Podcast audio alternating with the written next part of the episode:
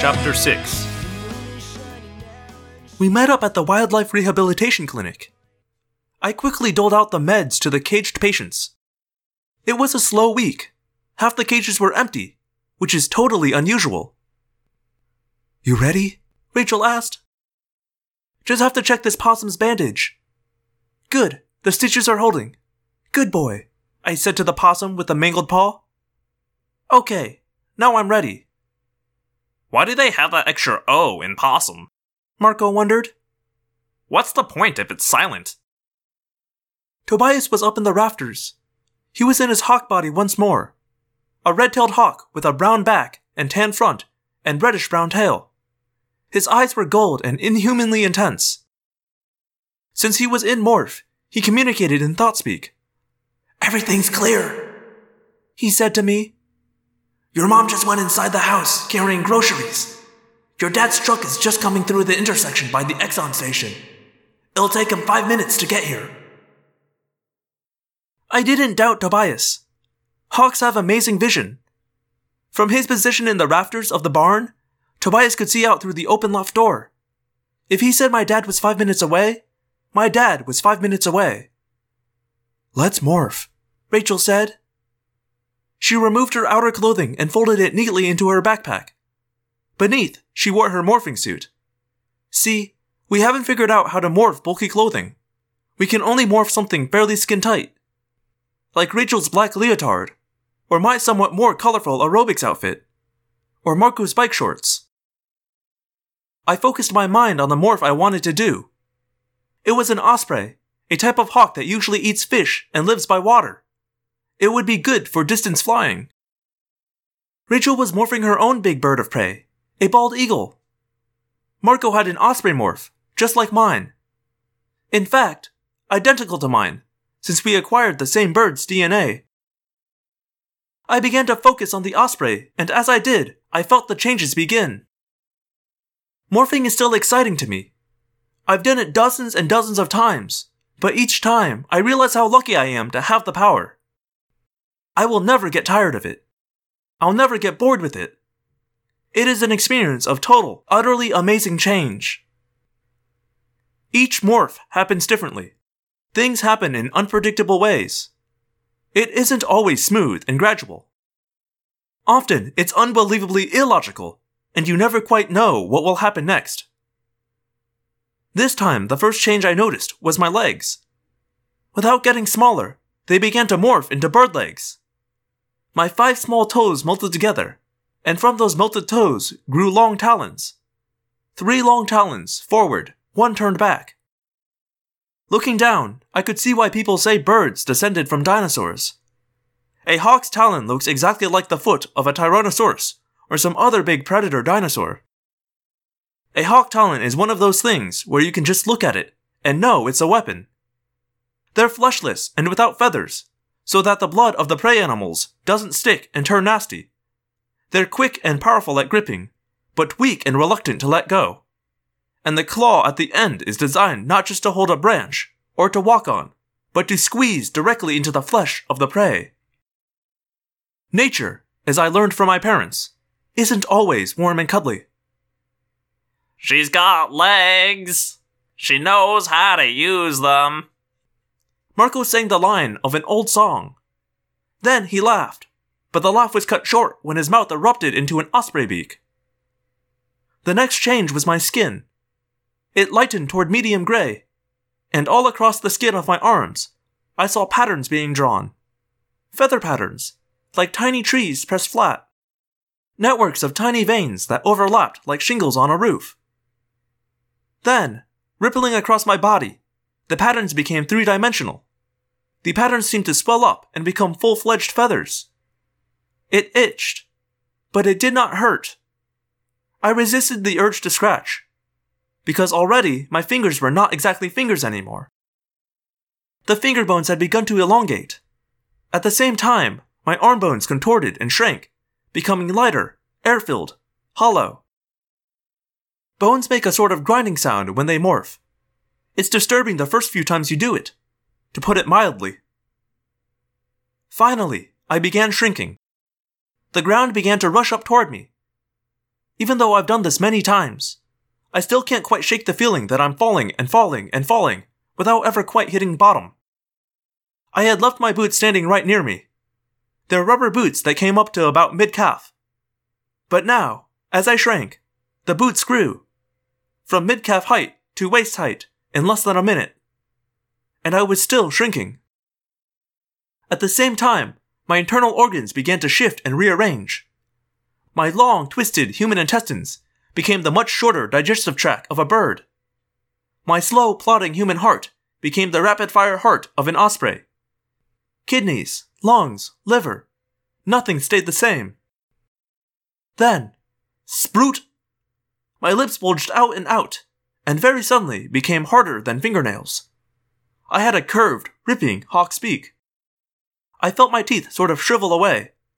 I felt my forehead recede and my chest narrow. All the fat on my body disappeared, leaving me little more than skin and muscle and hollow bones wrapped in feathers. I noticed several of the animals in the cages watching us with great intensity. None more intense than an injured fox, who seemed mesmerized by the way we had gone from being huge, threatening humans to small, tasty birds. He watched me with hungry, glittering eyes. Better get a move on, Tobias said. We should be well clear before Cassie's dad gets here. Yeah, Marco said. we look like we're here to break into the cages and bust the other birds out of here. I spread my arms, but instead of arms, I had wings. I'm ready. Rachel? I looked at Rachel. Her human eyes were just changing color. She stared back at me with an eagle's intense gaze. Ready. Let's fly, I said. I opened my wings and beat them downward, hard. And again. And again.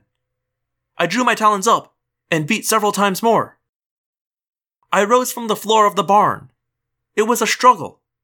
We were inside, in a cramped area with no headwind. I beat my wings and rose to the loft to perch beside Tobias.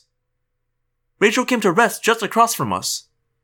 She was nearly twice our size, with wings that stretched six feet from tip to tip, and a blazingly white head and tail. I looked out through the open hayloft. I looked with osprey eyes. It's as if humans are blind. I saw my dad's truck coming down the dirt road to our farm. I saw through the windshield. I saw his face. I saw the individual hairs on his head. If a fly had landed on his nose right then, I'd have been able to see its antennae twitch. My dad was still 200 yards away. Then, I lifted my gaze toward the rectangle of blue and white sky. I opened my wings, launched myself forward, swooped out through the window, caught just enough of a breeze, and soared toward the clouds. There are times when being an Animorph is pretty bad, but definitely not when you're flying. Chapter 7 There is a lot to know about flying. Fortunately, the osprey's brain took care of most of that. It trimmed my tail, it adjusted the angle of my wings. But my brain was there too, and I flew.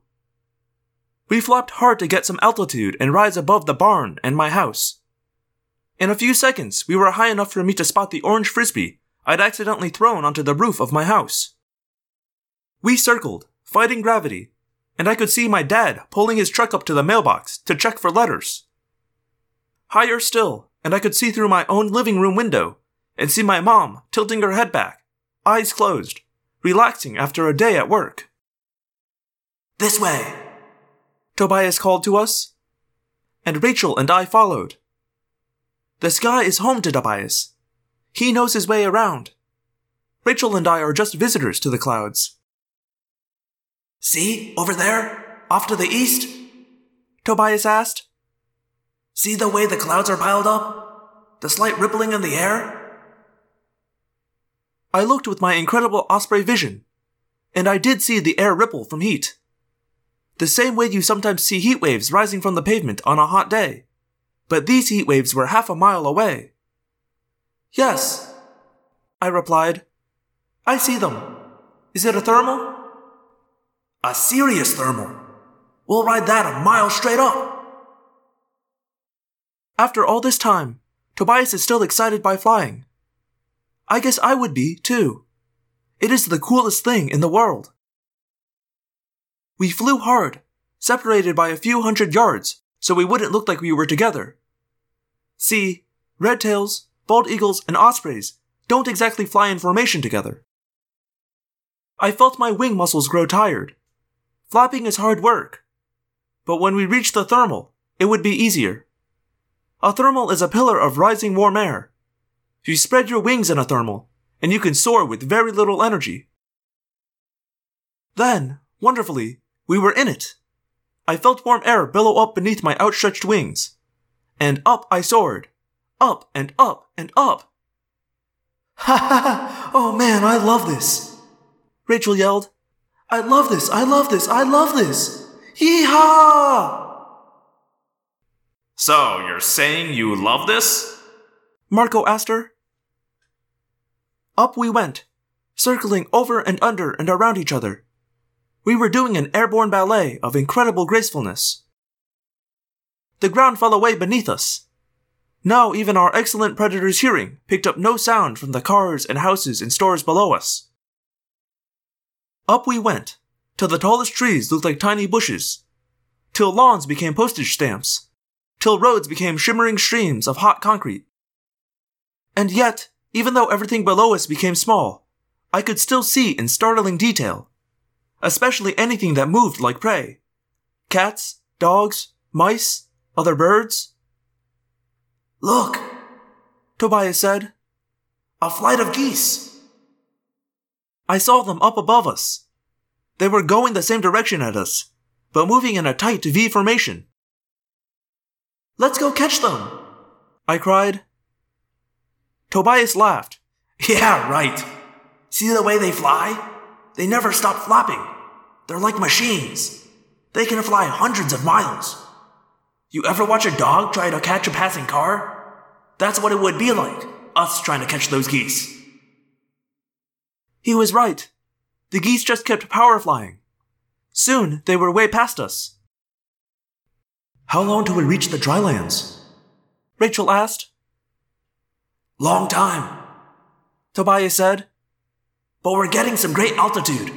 That will help. This will be so cool. Marco said. Zone 91. We will penetrate the very heart of the government conspiracy to cover up alien visitors. Marco, just how dumb are you? Rachel asked. We know about the real aliens. We know they don't look like E.T. or the guys you always see on alien books. And we know the real aliens, the Yeerks, don't go around kidnapping backwood gurus and doing medical experiments on them. Maybe there are two different bunches of aliens. Marco said. Maybe there are the aliens who crash landed back in the 50s, plus the Yeerks more recently. Yeah, right, Agent Mulder. Rachel grumbled. Earth is the crossroads of every passing alien. We're the McDonald's next to the highway of the galaxy. They argued on for a while, and, not for the first time, I realized my life had gotten weird. I was flying a mile up, listening to a thought speak debate between a bald eagle and an osprey over the existence of aliens. Good grief. After a while, I tuned them out. It is very quiet in the high air. No noise from the ground. None. Sometimes you hear the engines of a jet flying by, five miles further up. But mostly all you hear is the soft rushing of wind over feathers, and the sound of your own wings beating. We used the altitude of the first thermal to jump from thermal to thermal. We would fly out of one gentle vortex of warm air, descend to the next, and let it raise us up again. And after a while, I saw the roads becoming fewer and smaller. The houses thinned out. The gas stations were miles apart. I saw cows and sheep standing around in random patterns far below, and then even the cows and sheep were left behind, as were the last homes and businesses. Below us, the ground was dry, covered with yellowed grass, and marked out by barbed wire fences. Tobias said, Hey, check out that sign down there. The one by the dirt road. I aimed my Osprey vision and read, Stop! Government property. Restricted area. Authorized personnel only beyond this point. All others are subject to arrest and prosecution. This means you. I'm guessing this is the beginning of the famous Zone 91. I said. Friendly, aren't they? Rachel said. If you were trying to conceal a vast government conspiracy to hide an alien spacecraft, you'd be paranoid too. Marco said. I wasn't sure whether he was joking or not. Sometimes it's hard to tell with Marco. I could see the base called Zone 91. It was a cluster of squat, unattractive buildings that all looked as if they'd been built 40 years ago. There were three very large buildings that looked like aircraft hangars. And there was an airstrip. But I could also see lots of vehicles trucks, Humvees, even some tanks. And there were horses, just scattering, sauntering through the base like it wasn't there. Marco, I know a lady you'd love. Rachel muttered. Her name is Crazy Helen. Crazy because she sounds like you. Let's look for those horses, I suggested. I think that's the place to start. The phone using horses. Tobias said. Horse controllers. Something about the way he said it made it sound like he doubted the whole thing. We did see a Yeerk crawl out of that horse's ear, Rachel said defensively. And we did almost get fried by a bug fighter's Dracon beam, I pointed out. You didn't actually see a bug fighter, though. And with pathetic human eyes, who can tell if it's a Yeerk slug or just a plain old snake? Now that I can become human again, I can really remember how blind humans are. I cannot believe you don't believe us, Tobias. Rachel complained. I didn't say I don't believe you. It's just that it doesn't make any sense. I mean, why would Yeerks want to invest some skanky wild horses? I don't know, I admitted. But I know what I saw. There, Rachel said. A bunch of horses, over by the waterhole. Maybe that's them. We banked sharply left and headed toward them. There were a half dozen mares, two gangly colts, and one big stallion who stood off by himself on a slight rise. The stallion sniffed the breeze, head high. That's not them, I said. How do you know? Because they're acting exactly like horses, that's why. They have colts. And the stallion is behaving like a stallion. The horses we want won't act that way. Okay. Well, you guys need to demorph. Tobias said. You're nearly at the two hour time limit. There are some rocks over there. You'll have shade and privacy. So we headed for the rocks and landed. They were just a pile of rocks, like any other jumble of boulders. Except that we'd overlooked one vital fact. They were on the far side of the sign. The sign that said, This means you. Chapter 8 We flew down into the rocks and demorphed. It was a nice little enclosure, with tall, rounded boulders all around us, and clean, dry sand under our feet. We were completely hidden from anyone coming in any direction. Tobias came to rest beside us as Marco, Rachel, and I returned to our human forms. Of course, as always when we come out of a morph, we were in our morphing suits and barefoot. The sun beat down, but we were mostly in shade. A warm breeze blew and whistled between the rocks.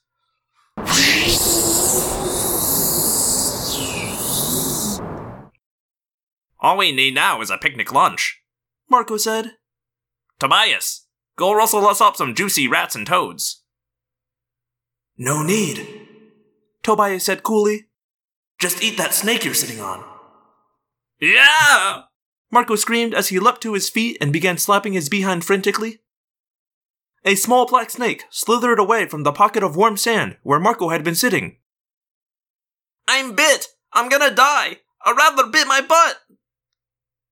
It's not a rattler, and he didn't bite you. Tobias said. He's just a harmless bull snake. No snake is harmless. Marco muttered. But keep your hawk eyes open in case a rattler does come for me. I will protect your butt from snakebite, Marco. Tobias said solemnly. Let's just morph back, Rachel suggested. We don't need to rest. I feel fine. There's no rush, is there? I asked.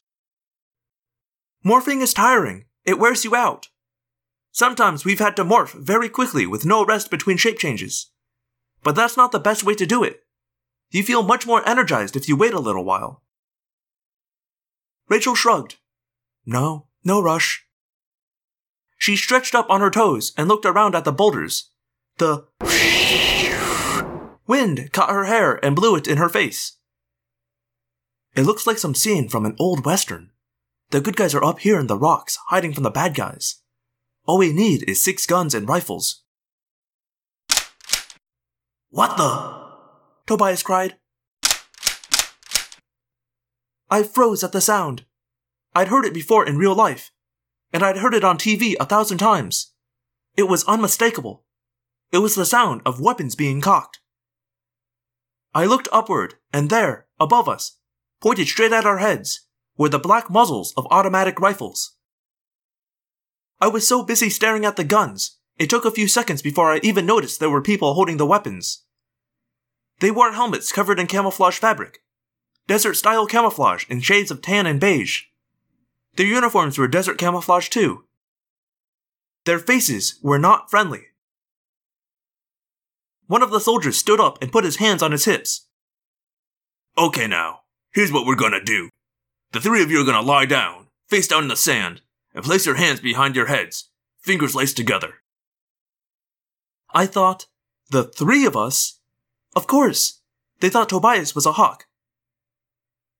But we're not doing anything, Rachel protested, sounding pretty much like I remember her sounding years ago when her mom would catch us rifling through her closet looking for clothes to try on. You have legally entered a restricted government facility, The man said. and you are in a world of hurt. Sergeant, search them for weapons or contraband. And someone chase away that big old hawk there. He's staring at me. Yes, sir, Lieutenant. You guys just go along with them. Tobias said as he opened his wings and began to fly off. I'll keep an eye out for you. Just play dumb. You heard him, Marco. Rachel whispered with an exaggerated wink. Be yourself. Naturally, Rachel was completely unafraid. But then, Rachel is never afraid. I was afraid, but that's because I'm sane, unlike Rachel. The soldiers leapt down from the rocks and quickly searched us as we lay face down in the sand. It was a quick search. We were wearing our morphing outfits. Alright, get up. Put on your shoes. The lieutenant said. I winced. Shoes? Oh man, we'd never be able to explain this. No shoes, sir. The sergeant said. I saw the form frown on the lieutenant's face. Hey, wait a minute. It's a couple of miles back to the road. How'd you get here without shoes? For that matter, there hasn't been a car down that road all day. How did you get here at all? I looked at Rachel. Rachel looked at Marco. Marco put on a big grin and said, It was the Martians, Lieutenant. We were dropped here by aliens. Hello, Phantomorphs, and thank you for listening to another episode of Audiomorphs, the Animorphs auditory experience. As always, this is your host, Daniel.